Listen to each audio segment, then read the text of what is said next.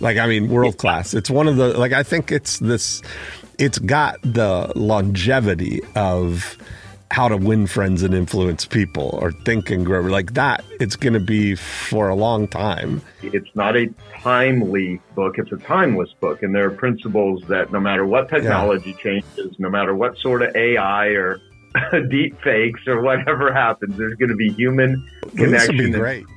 If you'd like to join world renowned entrepreneurs at the next Genius Network event or want to learn more about Genius Network, go to geniusnetwork.com. Hey, everybody, I'm Dean Jackson. This guy's Joe Polish. And- this is going out to the I Love Marketing people, to our More Cheese, Less Whiskers people. Good to see you. It's been, you uh, yeah. You're looking sexier than ever. You, you've got that look of a guy who just came off a sabbatical and finished a book.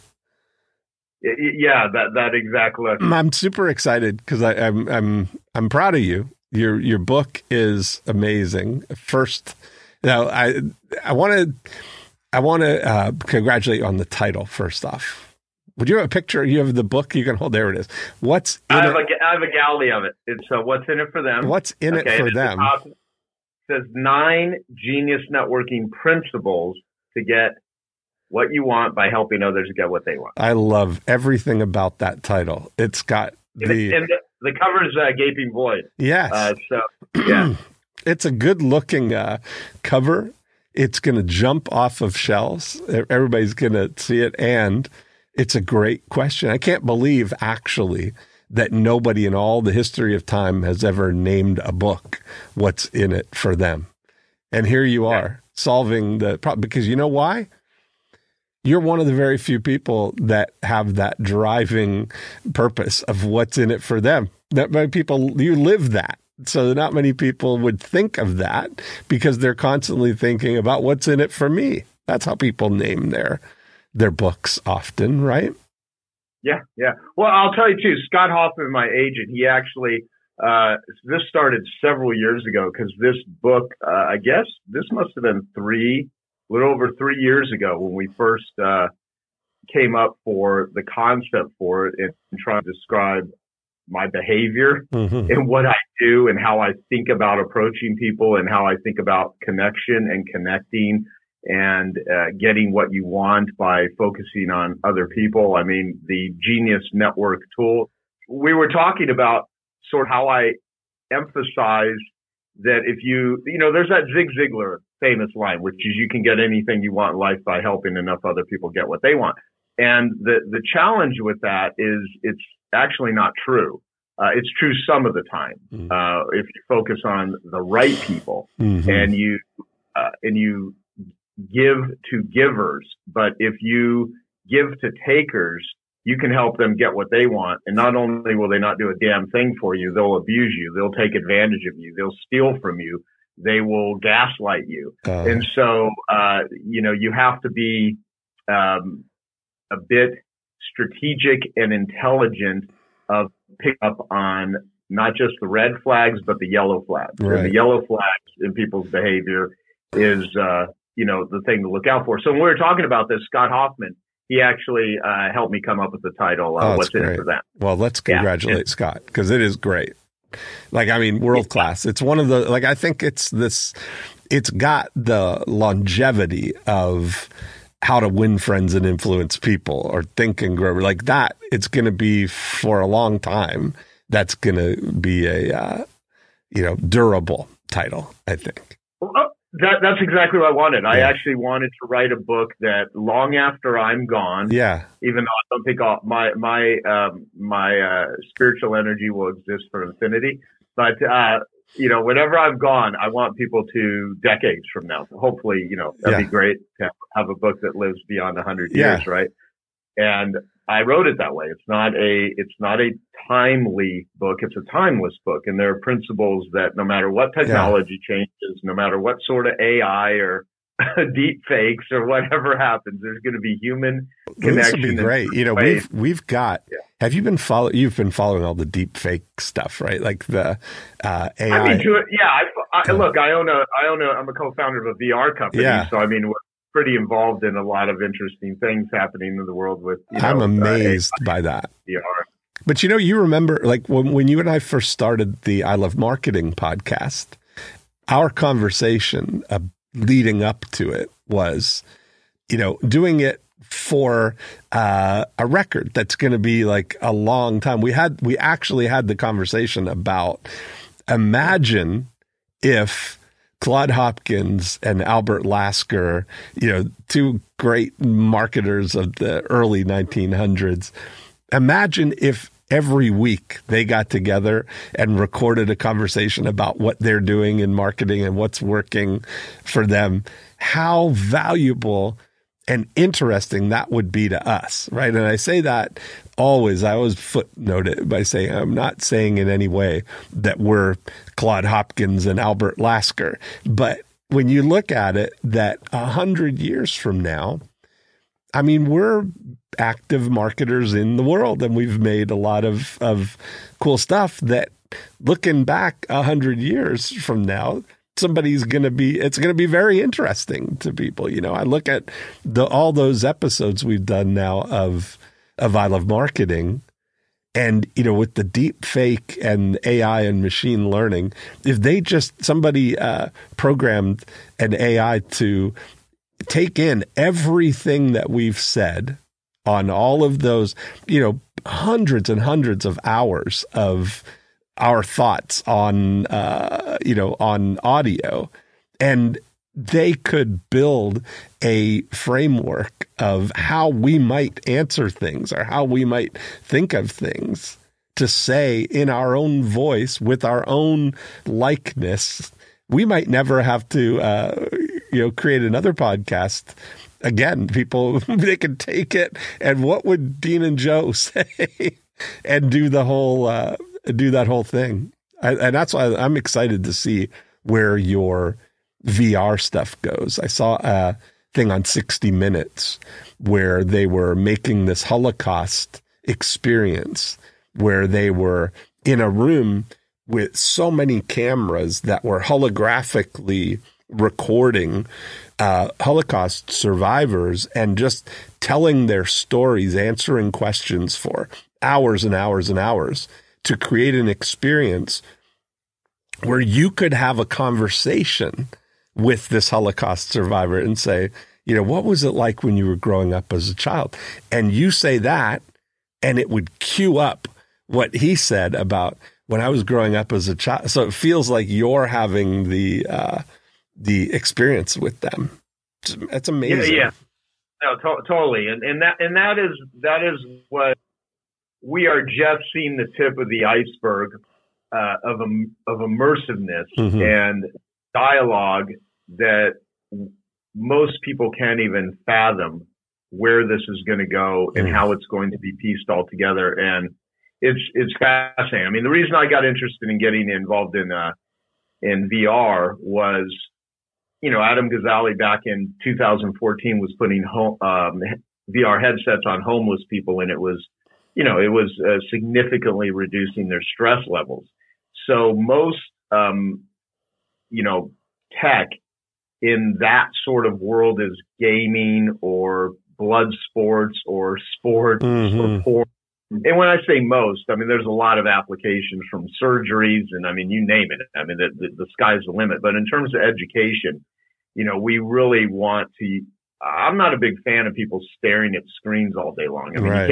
you are not going to live in, you could live in, in that world and many people do, we but I'm do, not sure. Think, yeah, yeah, I'm not sure. And what I, what I mean, Dean, is of course we do. I mean, we're staring at screens all day long. Yeah. It's become part of life, but I mean, where you're, you're literally living in a virtual world. The goal is not to do that. The goal is to utilize these things in enhancement. And part of this is dosage. And it's a bit of a catch 22 also because uh, I see some very dangerous applications of how people, you know, utilize tech and utilize AI. And there's always a rationalization and a justification or a bit of positioning and posturing of what they're doing is somehow good or healthy. Mm-hmm. And, you know, I often think about as we forge the road ahead with the, the things we're doing, how do we keep it on that track that this is a, is a connecting mechanism for people, mm. not a disconnecting mechanism. Because mm-hmm. we are, you know, like uh, Ned Hallowell, our friend for many years, you know, uh, we've had numerous conversations uh, uh, with him about this. You know, we're we're more connected electronically than we ever have been in human history, but mm-hmm. we're more disconnected as humans. And you you can look at that here. So if you at least approach the world in relationships, because what you know, what does anyone do that accomplishes anything meaningful that does not involve others? Right. You know, the one commonality is you're going to involve other people. And so if you can dialogue or learn how to dialogue, like for instance in VR, you know, when we were growing up, we did not have, you know, I, I remember when I was 10 years old, I would go out on a Saturday with a BB gun and I would walk these fields in Alpine, Texas for miles. yeah. There was no cell phone. No one could get a hold of me. There was no payphone. Right. There was, there was no traffic. I mean, we're talking out in fields. If something happened to me, you know, it, they would have had to send out, you know, search helicopters and stuff. Yeah. I would go in nooks and crannies for just miles. And there's hardly any kid that lives like that in, you know, unless you're yeah. in cultures where they still are not really, you know, I mean, yeah. you're, you're going to have to be in the middle of, you know, uh, like Africa or something in order to even experience some of these types of things. And what I mean by that is that, you know, areas where there's still massive amounts of land, yeah. but we're not developed. But, you know, in America, it's very rare uh, that that happens anymore, uh, except maybe, you know, in piecemeal here and there. But I mean, that was just a way of life. And so now that we're so, uh, you know, connected electronically, I mean, I, I watch people that never even go in stores anymore. They don't even go and check out. They don't use cash. Nobody Everything goes is, to the. I mean, you think about anything. Nobody. You can. This is where it is now. Is that we can get anything that's physical that can be moved from where it actually is can be at your house at the very latest tomorrow morning. If you want food, it could be at your house faster than you could go and get it. Anything you want. I mean, with Instacart, Grubhub, DoorDash, all of it, anything delivered right to you. We don't have to go anywhere. You know, it's so, we don't even have to do any kind of connecting with people.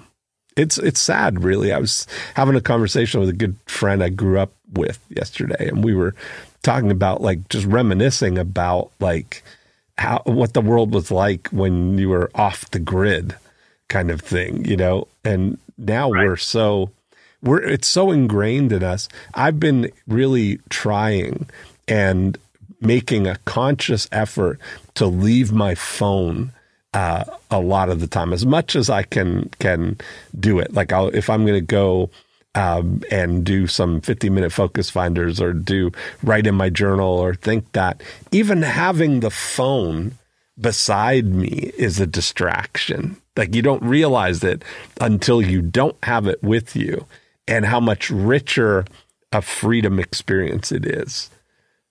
Yeah, yeah, you know, you seen that meme where they show an old phone and they're like, when the phone used to have a cord attached to it, we had more freedom. That's the truth. Yeah, exactly. I like it. Well, let me let me say this for the topic of uh, you know the, the the the listener, the watcher, however someone's consuming this.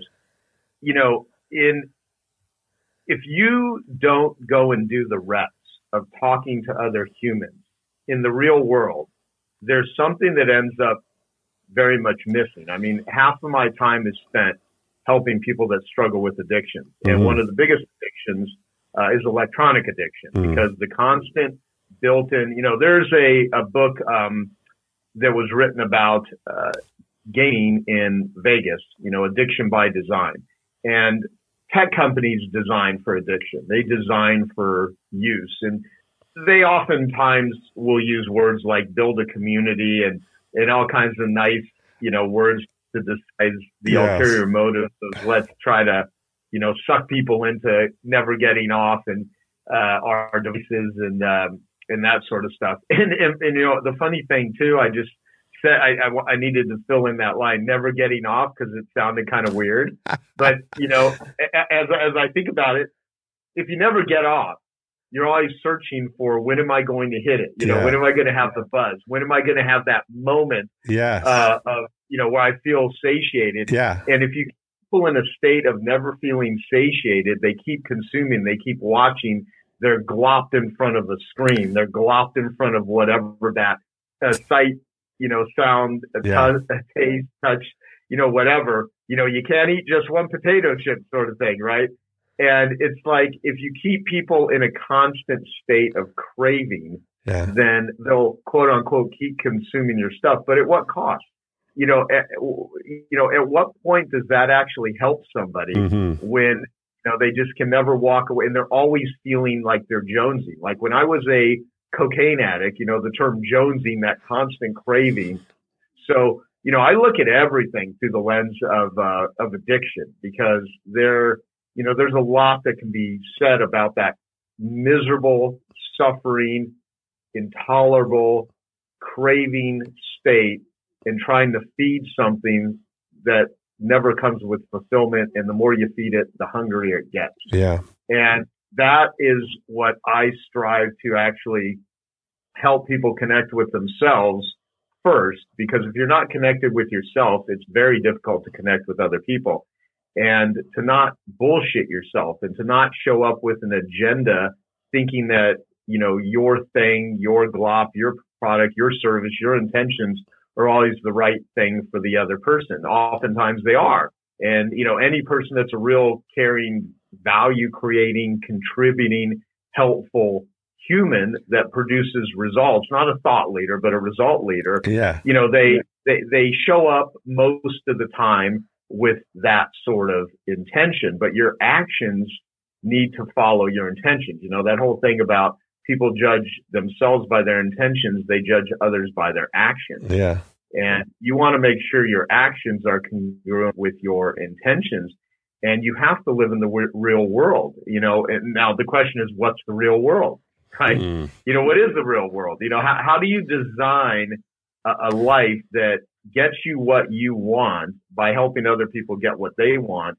And there are often times where and I break this down in the book. I mean, some of this is context. Mm-hmm. You know, uh, you could have, be a parent and have, you know, a child that just wants candy and you're not going to be helping that child by giving that child what they want. Right. You know, all, all they want to eat is candy, right? Yes. You know, you, you, you have to, you know, our friend Michael Burdock, you know, he talks about food as, um, there's addiction, there's entertainment and there's nourishment, right? Right. So is the food you're eating, you know, nutrition? Is it entertainment or is it addiction? And so what you're selling, if what you're selling is nutrition, it really helps people, you know, because there are a lot of things that people want that aren't good for them. Mm-hmm. And there are things that they want that are good for them. Mm-hmm. And there are ways to make money exploiting people and selling stuff that really doesn't do much for people and in many cases is harmful and dangerous. And uh, there's other things that are really beneficial. So my whole thing is, is, is if you want to go to bed at night and, and even if you have trouble with insomnia and there's other reasons for that, uh, if you want to sleep at night, metaphorically, uh, feeling like you are doing good in the world, the emphasis is on, uh, you know, changing the positioning of how you approach people with what's in it for them. Mm. Asking that question, what's in it for them? That often requires observing, asking them questions, getting in dialogue, and sometimes getting in dialogue and relationship long enough that you what they say they want versus what they really want mm. and what they really need uh, is you know being facilitated if you can and, and that's not to mean that everyone that's... in the world needs to be working on transformational stuff I mean, oftentimes someone just, you know, needs to pick up a screwdriver, right? and you know, they, they need to go to Ace Hardware or something that they need to pick up, you know, a hinge for a, a yeah. door, you know? Yeah. So, however, the, the thing is, is I, if I look at my life, everything that all the great, the greatest relationships that I got, uh, have all come from the emphasis on what's in it for them. And, mm-hmm. and, uh, people always ask me, how do you meet people? Well, you know, for one, uh, it's, it's uh, I, I love opportunity, but there's a big difference between pursuing an opportunity and being an opportunist. Yeah. And there's a difference between really connecting with people and connecting with people, oh. where you connect with them by conning them. Oh. And marketing, which me and you have spent decades studying, you know, both of us now, you know, it literally is 30 years. You Yeah. know, I mean, I first learned about direct response in 1992. That's when I read my first Gary Halbert letter. Yeah. I've been at this for a long time. I mean, I've spent and made tens of millions of dollars, uh, and I've helped my clients make hundreds of millions and in the billions of dollars Yeah. range. I mean, you know, you invented the squeeze page back in 1997. That has, you know, the ripple effect, the domino effect of that. Because I talk about every chapter of what's in it for them. Um, I end it with uh, the domino. I What loved that. I was going to ask you about that because that, yeah, it was really the book is really well uh, organized, really well laid out. The, yeah, I finally finished it. By the way, I didn't finish it in time to do the. Uh, Cause, and I love this about this is something that says a lot about you actually that every endorsement on the book is written only by people who've read the entire book. And of course, and Yeah. so I didn't finish the book before the deadline for uh, endorsements. So you would think that I would have an endorsement thing, and I 100% endorse it. But it's my own thing that I wasn't able to finish the book before the uh, uh, before doing it. But it's uh, you know, and, and that just that level of integrity because so many endorsements, people just go and get these celebrity endorsements of things, and they've never even seen the book. They just send over the blurb of the this is a life changing book. Joe polishes this, but every and you can tell just in the people that uh, have done it that they it's authentic and that's something that uh you know that that's part of the attraction i think of the you know the the length of the relationship that we've had is one of those things that I know you're a hundred percent authentic, and you know that about me. That that's the we we are who we are, and yeah, hundred percent. Yeah, no, and you know, that, like speaking to that, yeah, I, I, I wanted to make a point because um, almost all books written by that are bestsellers that are filled with blurbs and testimonials from famous people, the people mm-hmm. haven't even read the book, and so they're getting the blurbs in order to help with the marketing of the Yeah. book. But if someone's not reading the book, and people, con- and, and here's the, the reason too. People constantly ask me to write testimonials of their book. Me too, yeah. And, and I'm like, if I haven't read the book, I can't write a testimonial. If you want me to, write, if I know you and you want me to write a character testimonial, or if there's something specific to something the book is about that I have experienced and done myself that I could speak to, that's one thing. But I'm not going to pretend that I have read your book if I've not read your book because it's it's not authentic, it's not real. And I also want people to think about this themselves. I'm not writing that. this is not just like, oh, Joe's some angel here sort of thing. I would like to think I'm angelic, but nonetheless, um, you know, it's, it's it's the right thing to do. And if Yeah. you start presenting yourself into the bullshittery of what almost everyone does, see the problem with all these marketers. And when I say all these marketers, I, I mean, believe me, we have a podcast called I Love Marketing. We Yeah. love marketing Yeah, the problem with when it's used wrong is they sit and they cut corners or they start stealing everyone's shit and they start, you know, th- they start hacking this and hacking that. And they, they start, you know, S and D, steal and distribute, swipe and deploy, and they start crossing the line. And, and, and then all of a sudden, you know, they're not, they don't have a relationship with someone, but they're plagiarizing their stuff, or they do have a relationship with the person, yeah, and they're plagiarizing their stuff. And they don't ask for permission and they they take. And they you know it's like if I came over your house and started taking a couple of forks and a couple of knives every time I visit. and I just you know I me and Dean have been friends for 30 years let me you know I see a couple of books on his bookshelf I'm I'm over his house I'm just going to stick these in my backpack and I'm going to walk out with them. Or, you know, I, I like that Mont Blanc pen that, that Dean has sitting on his desk. You know, he, he makes money. He's not going to miss that. and, you know, I'm just going to take that. And if he asks for it, I'll say, oh, yeah, I took it. I thought it was okay. You'd be like, what the hell are you talking about? So, but what happens is people do this with other people's ideas uh-huh. and they start cutting, they, they start cutting corners and then they assure each other. The word, they get together in mastermind groups or they get together in seminars and they all sit around together doing show and tell assuring each other that how they stole this idea from this person. It's one thing to model something, and that, you know that's where you kind of you, you you understand the like. my friend JR says, you know, um, for those that get it, no explanation is needed. For those that don't, no explanation will do. Right. When you have to actually explain certain things to people that you're you're being unethical or you're being stupid, right. it it's like there's a point where that is not what I call, and I write about this extensively, an elf relationship, easy, lucrative, and fun, versus a half relationship, hard, Yeah. annoying, lame. And that comes in many forms. See, see, one thing too is there is a lot of games that are playing life, you know, and if you don't want to play the game, you know, you may not want to show up in certain things Yeah. because there's just a lot of game playing. There's a lot of politics. You got to learn how to navigate it. Some of this kind of stuff. You got to know who from- you're. Uh, you got to know what you're dealing with too. Like you and I, we've talked about this before, but the idea of sharks and mammals, and that there's a lot of in in marketing and in business world. There's a lot of sharks, and Right. it, you know, which is very different than mammals, and uh, that there's it's a whole thing. I think you and I kind of gravitate to to mammals that uh, you know that that's where we're building real relationship uh, with people coming. Yeah, yeah. And, you know, and in order to have good people in your life, you know, you think it would be obvious that you want to be a good person. hmm You know, there's a lot of people that just bitch continuously about how people are screwing them. Yeah, And there are really good people that get screwed. I mean, both you and I, there's not a single person walking around that has not been taken advantage of. So let me mm-hmm. obviously clarify that.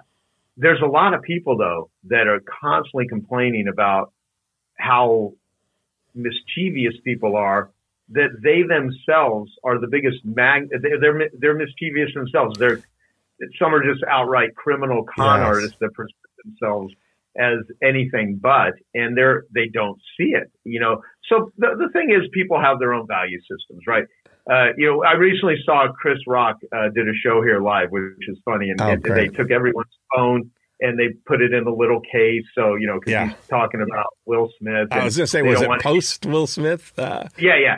And uh, you know, there was there was a thing years ago though where he did a he, he did a this where he's talking about you know a crack addict isn't you know uh, dating someone that's not a crack addict. You know, they're Mm. not not a crack addict, and then you have a someone you know that that you're married to in a in a you know waking up at five in the morning and putting on the three piece suit and going to work. No, you're you're you're hanging out with other crackheads. You know, yeah, and so the thing is, is you know Bonnie and Clyde found each other, right? Mhm. there are people, uh, you know, it, it doesn't matter. Like everyone finds kind of their people. And, you know, the, the thing is, is be careful, you know, who you believe and what, you know, watch people's actions, you know, I mean, I like, isn't what has been going on the last couple of years with the pandemic and all of the, the propaganda and all of the bullshit and the government and big tech companies and all of the gaslighting that has been going on, you know, from pharmaceuticals to central banking to, you know, all the things. And I'm not going to turn this into,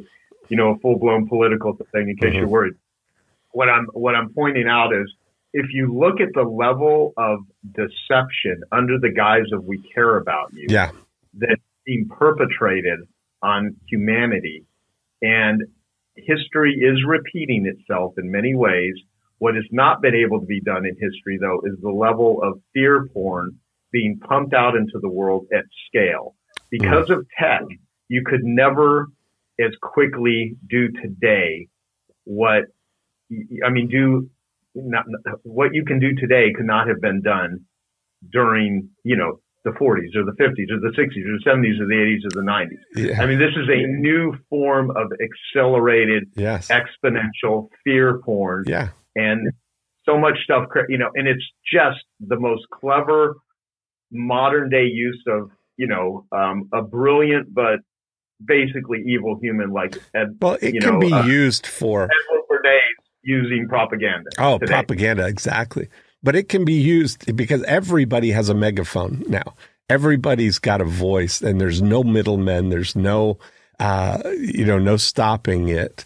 Uh, and everybody's got the technology to make things appear official and appear like as good quality as any broadcast television or official communication uh, channel. And so there's nobody stopping you know anybody getting their their views out there and so it's up to us to filter that out in our own uh, through our own values system. And that's where a lot of people are struggling with that because through our entire lives there's been somebody else deciding what we're exposed to you know? And yeah. now there's this addiction of now you can go deeper on any of the crazy conspiracy theories that you uh, want to explore. You can build there's so much evidence to build any sort of view that you that you uh, have so eh, but it's also done it's also amazing in that it's truly becoming um, a meritocracy for the good ideas and helpful ideas and most entertaining things to rise to the top too. Like you look yeah. at everybody, you know, who wouldn't otherwise have a voice, but you're seeing it now on uh, in music, in entertainment, in everything. People with an idea, with a vision, are able to get that out to the world and the world's saying that's great and then it expands and uh, you know spreads it's so much easier to spread both good and bad uh, through that oh, same channel. Yeah, yeah, with, without doubt. Like when I was saying the first domino, yeah, there are first dominoes that are will put your life uh, into a trajectory of pain and suffering. I mean, you know, I became an addict in a lot of ways because of uh, some defining moments of trauma that there was no way for me to deal with at the time. So later in life, those uh, manifested as as addictions, and an addiction is just an attempt to, um, you know, solve uh, and soothe a, a pain. You know, like uh, my friend Gabor Mate says, you know, the question is not why the addiction, but why the pain. And so I look for pain. I, I look for pain in my life, pain in other people's lives. And if I can eliminate or reduce, um, or change uh, or reframe the pain, because pain is also a messenger. And what is often uh, hard and took me a while to figure out is that uh, the pain in the world, the pain in lives, the pain in the marketplace if you can find a solution, not a band-aid, but a real solution. And mm-hmm. oftentimes a band-aid is a solution in the moment, right? Mm-hmm. Uh, some people's pains, like, you know, I, I spend a lot of time with people that struggle with addiction and some people, they're going to die. They're, they're just suffering. And so the, the, what you, you know, sometimes the best you can do is just sit with them, you know, uh, be a companion to them, uh, mm-hmm. talk to them, listen to them, do what do what you can. Other times you can help people get out of the trap of their own lives by sharing, you know, your own experience, strength, and hope with them. Because mm-hmm. uh, hope uh, delivered in the right way can heal. Hope heals. Hope delivered in a bullshit way is actually quite destructive because hope is often a terrible strategy if it's fa- false hope. You know, so there's different ways of there are negative ways of utilizing hope and, and positive ways of utilizing hope. But the thing is, is, you know, almost all money is made by uh, solving problems for a profit, yeah. right? Mm-hmm. And if you, uh, so my whole thing is, is identify the pain, become a pain detective. And as you do that, you become actually more aware of the pain in your own life. Mm. And, you know, there, yeah. And I think if you can go through the day and you can identify the pains that people have and offer them ways to remove it, eliminate it, get out of it, walk away from it. You know, if someone's bashing themselves, metaphorically speaking, bashing themselves in the head with a hammer mm. 10 times a day, and you can get them to do it eight times a day, that's That's a reduction in suffering. Yeah, and if you can eventually get them to quit hitting themselves in the head with a hammer, if, and oftentimes that doesn't come by telling them to quit hitting themselves in the head with a hammer. Right. You know, I, I talk about that video. You know, uh, you know uh, about the, the, the woman with the nail in her head. Tell me. You know, and the, mm-hmm. well, it, it, it's not about the nail. You know, there's a video on YouTube that you know, there's a she literally has a nail protruding out of her head, and she's talking with her partner and the nail keeps, you know, hitting him in the head when they get close. And she just wants to talk. And he's like, well, you, you know, you got a nail in your head, and she's like, we always want to try to, and you know, so he sits back and he talks and listens. And he finally like, you know, because she's like, it hurts and it like sag my sweaters and everything. Oh, yeah. Oftentimes, you have to enroll people in in interesting ways, and part of that comes from having rapport. Mhm. Like right after the, in, in a few minutes, you know, that's why I have a limited amount of time today for us to do this. What will be the first version of a uh, of a, of a conversation about this book. Because what I want to do, Dean, uh, for our especially for the people on our marketing podcast, is as this book launches, I want them to see the things that I'm doing and how they're doing it. Because if they ever write a book, uh, it would be a good idea for them to see some of the things that uh, Yeah. we're doing and that I'm doing with this book from a marketing standpoint. Uh, although the primary marketing for what's in it for them is a book that I hope once it's out in the wild, people will like it enough to tell other people about it. I Mhm. wanted, I wrote the book so the marketing is built in, even if I don't spend a penny on marketing Mhm. that I wrote a book in, in that sort of way. But anyway, the point is we're going to, you know, we're going to have conversations about different levels of this, not, you know, not the content of the book. I mean, hopefully people will read the book. They'll like the book. The content will, and, and, and, and what I write about will speak for itself. But I'm doing, I'm having a conversation with our buddy Neil Strauss, uh, you know, who's written numerous, uh, you know, New York Times bestsellers. And you know, he has a line that I write about in the book that came out of, uh, I don't know if it was the game or what, because I helped him with his book, The Truth, Mhm. uh, on the stuff related to addiction in that book. Yeah. And he wrote that 10 years after he wrote the game, you know, so he had this crazy ass life and, Yeah. you know, he had to go through all of his lessons and learnings and ups and downs and everything like that. And he, you know, he wrote a much different uh, book ten, 10 years later, but, uh, the, it's, it's rapport and rapport is, uh, trust with comfort where you don't just trust somebody, but Mhm. you're comfortable. And so I'm going to have a whole conversation with Neil about connection and Mhm. about rapport and about trust and about, you know, whatever we end up talking about, which could talk about the pickup world Mhm. or it could talk about bonding and connecting. And, you know, that's going to be literally, and, and that is something that in the book, we talk about different subjects and different people because I'm very big on acknowledging and edifying where ideas come from. I'm, Mhm. I'm a huge respecter of people's Yes. uh, IP and people's ideas. And, and my goal is to encourage people to give credit where credit is due. Right. Don't take something that you learned from somebody else and present it as your own.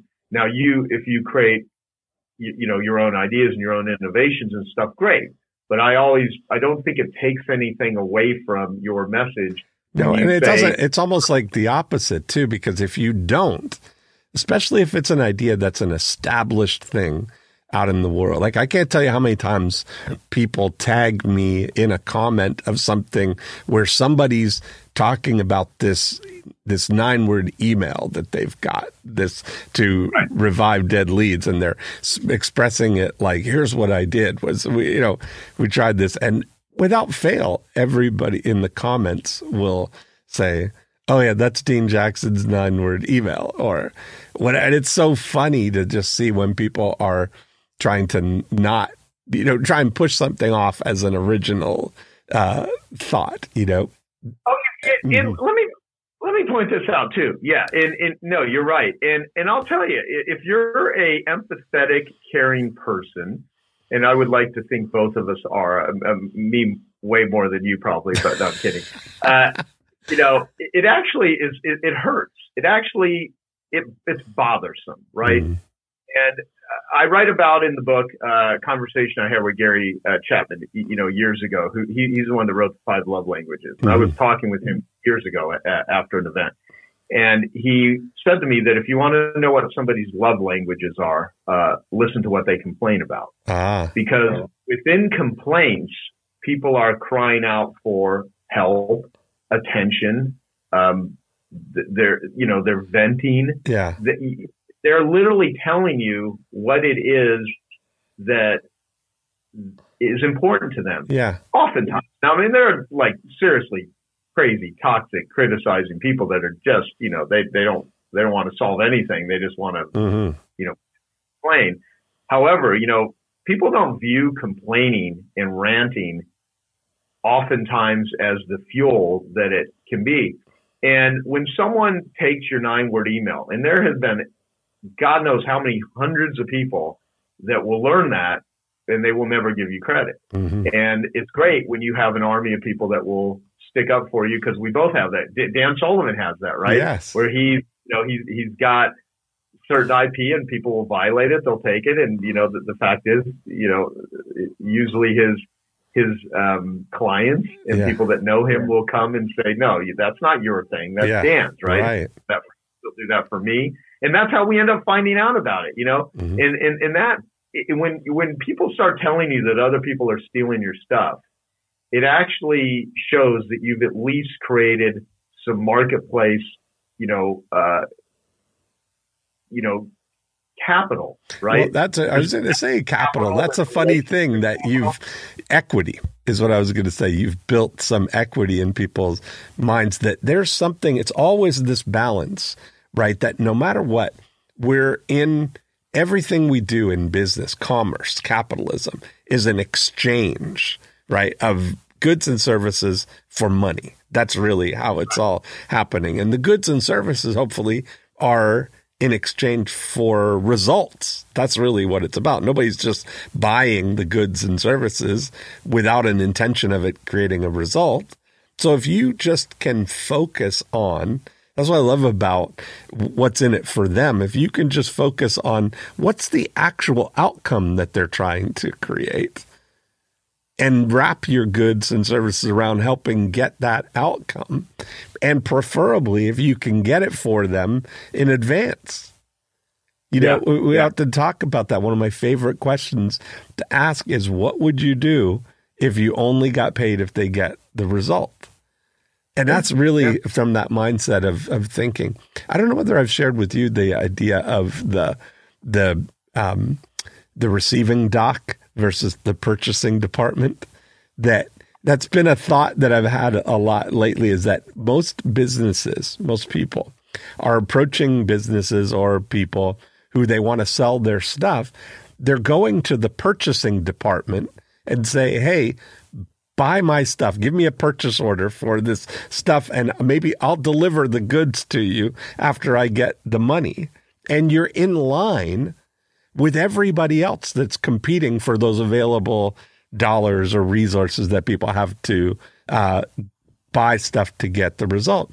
But what I discovered is if you metaphorically approach a business from the receiving dock, there's nobody stopping you because every single person in any business is 100% authorized and desirous of bringing good things into the business. So if you could just start with that, if you've got the capability to deliver an outcome for people and you just start doing it and get that outcome, then, you know, for the right people, as you said, the the people who are, you know, you got to have that discernment of knowing that this person is really someone who uh, you know, is ethical and is worthy of like providing that kind of uh, arrangement with.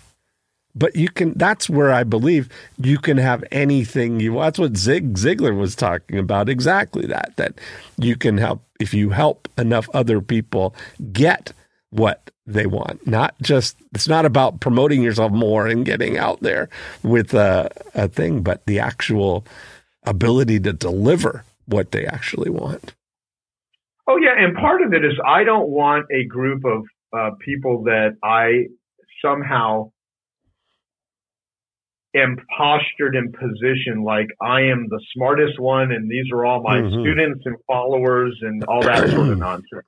I I have built a whole business with for years now with people that are in many cases more financially successful than me, uh, more capable in so many different areas than I am because, you know, uh, that's what a genius network is. Yeah. A genius network is a network of people with different capabilities that come together and they collaborate. And I focus those efforts on industry transformers I focus those efforts on givers. I, I do believe I have, uh, you know, it, it, started out as a mastermind group. It's not a mastermind. Group. I remember when it was.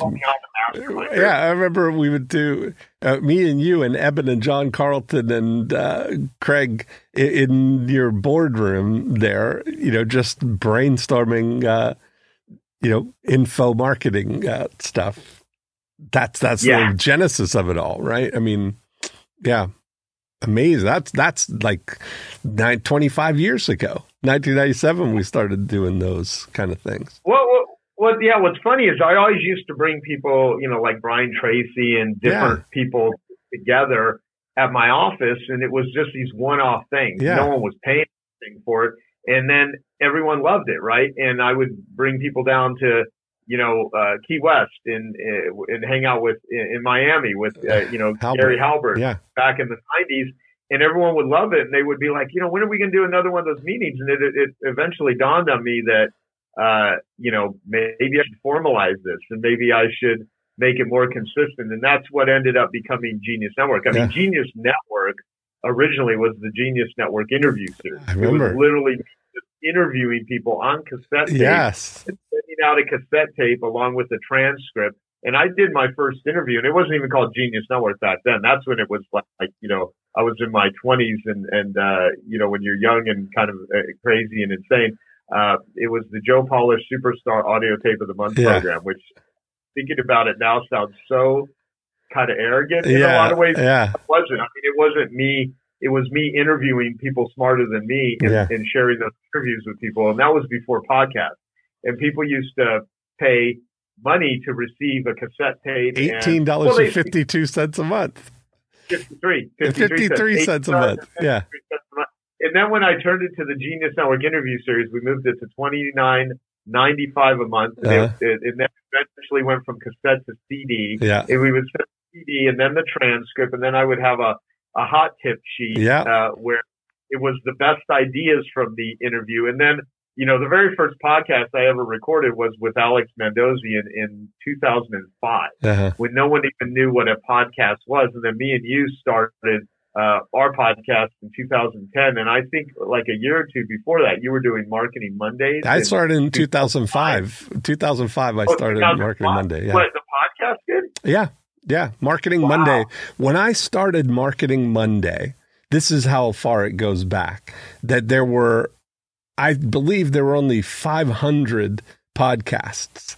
And the way that they were organized in the iTunes, uh, um, the podcast area was they were organ, you could sort them by alphabetic, by category, and by popularity. Right. And so I worked out how to game the system. So I had this, mine was uh, Dash 10, uh, 10 real estate marketing ideas in 10 minutes, Dash. And then Marketing Monday was the, uh, the name of the uh, podcast. So it was alphabetical. It would always come up at the top. Then because people were seeing it, and it had marketing in the you know both in the title and in the thing. It was content related it would come up. And then that would gain the popularity because of uh, of you know more people were watching it. So now any way you looked at it i was up there uh, that was what gained all the uh, momentum initially. But yeah that's you know it's so funny when you start to think about you know being early adopters on uh, on things. Well, I mean, I think yeah, I th- and and so for the for the point of the people listening to this, you know, think of um, anything that is worth doing, putting information, putting knowledge out in the world. You know, like one of the conversations I would have continuously with Gary Halbert is there's three things you need in order to sell something. You need a product or service, you need a sales pitch or a marketing message and you need a delivery system. Mm-hmm. And so how do you deliver stuff out into the world? And what's the difference between giving something away for free versus uh, charging a fee? And so even, you know, like for instance, this book, people will buy this book. You know, mm-hmm. what's in it for them? I also have a website, Joe's Free Book. And when someone goes to Joe's Free Book, they can download uh, my other book, which is called Life Gives to the Giver.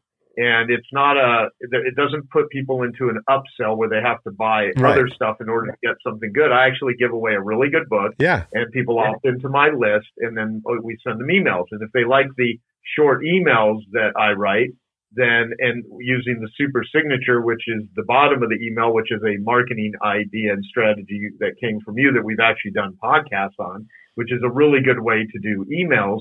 Uh, then you know I will bond with them, and if I bond with them, they will start looking at other things that I offer. And then the main thing offers Genius Network, but most people cannot afford Gen- Genius Network if they're not doing a million dollars plus a year, because that's the, you know, at least the financial criteria to join Genius Network. And that's only one part of the criteria. You I know, we should set up the we should set up the Genius Network to get people into the Genius Network. That's actually, you know what? Just off my, with my ADD brain, I, I can totally go down a path with that one. But Yeah. it, it, we, we can definitely discuss it. The, the D, Genius Network, yeah. um, but you know, the the thing is though, even that model is what's in it for them, Yeah. right? It's giving value in advance. It's it's giving something that will benefit people and letting them determine if it's useful to them before they even have to give me any money. Well, that's Like, what I- that you know, it- marketing. Uh, I love marketing. Perfect example of that. That we both started the podcast at, with no intention or plan for monetizing it formally or but literally by we, we started launched at christmas by february or march people were demanding that we sell them something they, you know that was why we did the uh, first big uh, i love marketing event because it, people felt dissonance about the Yeah, yeah Yeah.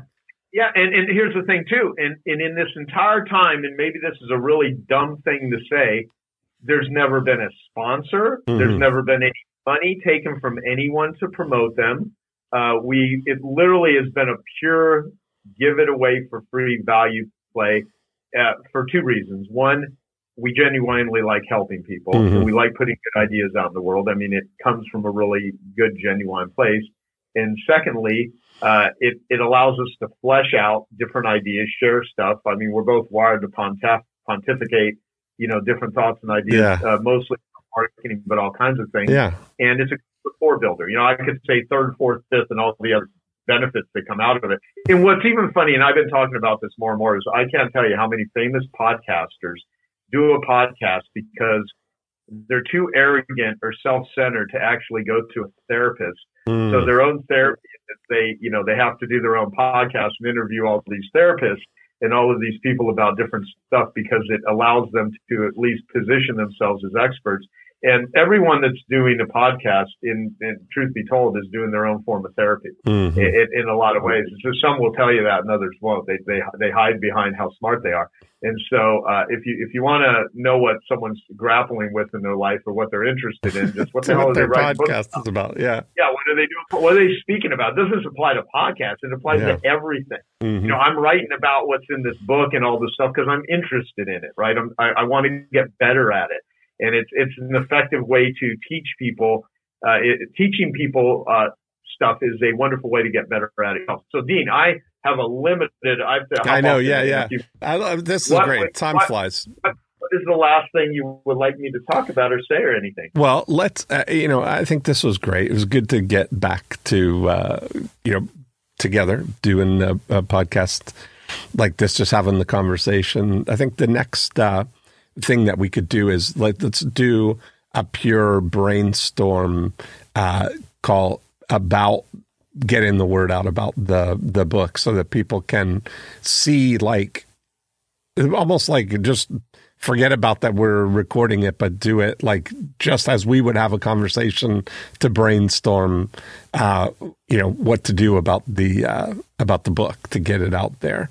So I think that could be our next uh, a good follow up uh, one for us to do. Yeah, yeah. we- We'll talk about we'll talk about the marketing of the book, Yeah. and if people, uh, you know, th- there's a website which is WIIFT. What's in it for them? WIIFTbook.com. If anyone wants to pre-order the book, Yeah, uh, that would be wonderful. I would not be opposed to that uh, at all. uh, me neither. Uh, you can you can get it. You can pre-order it. The book actually comes out November 1st, 2022, depending on when you hear this or, or watch this episode. And Yeah. I also, one of the marketing things I did, and it cost me a lot of money. I literally paid uh, $18,000 for the website, What's in it for them.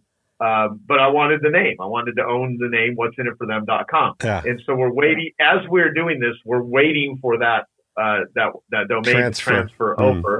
And then we will, you know, probably redirect things to that unless I set up something differently. But if you want to see the marketing that I'm doing and how, like, cause, uh, and, and, and so many great people have read book. I've got, uh, amazing, te- I mean, one of my favorite authors in the world, Steven Pressfield, Mm. gave me a glowing, uh, testimonial on the book. And, uh, so did, uh, Robert Cialdini and BJ Fogg and, uh, Chris Voss and Verne Harnish, you know, um, said it's one of the best books he's read in the last decade. And so I just hope that people that don't know me actually respond even a Yeah. little bit like the people that have.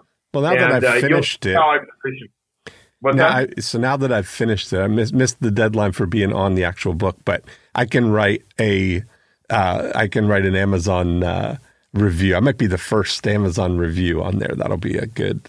Uh, you know, that, that, that would be great. Uh, and if people read it, and they Five like stars. it. Uh, yeah. Well, here's the thing too. We can put you on the website because if you there we if go. you, we can put you on the website, but I'm not using a single testimony from someone that's not read the whole book. yeah. And that's one of the things. And I, I'm not just doing that because I think it's the right thing to do. I want other people to follow suit. I, I, I really, this book is written for givers to Yeah. protect themselves from takers and how to facilitate being a giver, how to be more of a giver. I believe you can, it's not a book just on capabilities. You'll learn a ton of mm-hmm. capabilities. It's a book on character. It's really a book on your character. So me, do I have and- enough? Uh, do I have enough pull to get a, one of the galley copies? yes. Okay, perfect. I can- Uh, I'm up there still. That's good. Cool. All right, Dean. Well, right. As, as usual, it's been fun. And uh, to everyone out there watching and listening, I wish you all well. And uh, today, ask the question uh, anyone you meet or interact with for business or for just fun, ask what's in it for them Awesome. and uh, see where it goes. And I guarantee you, if you want to deepen and build your relationships, it's not about winning friends and influencing people. It's winning the right friends and influencing the right people. And I literally bow to Dale Carnegie because of that book. He allowed me to write another book that I think will enhance that. And I think everyone needs to read if they haven't already, How to Win Friends and Influence Yes. People.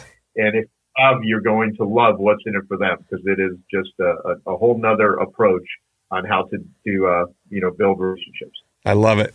Well, say hi to our friend Neil, and uh, we'll talk soon.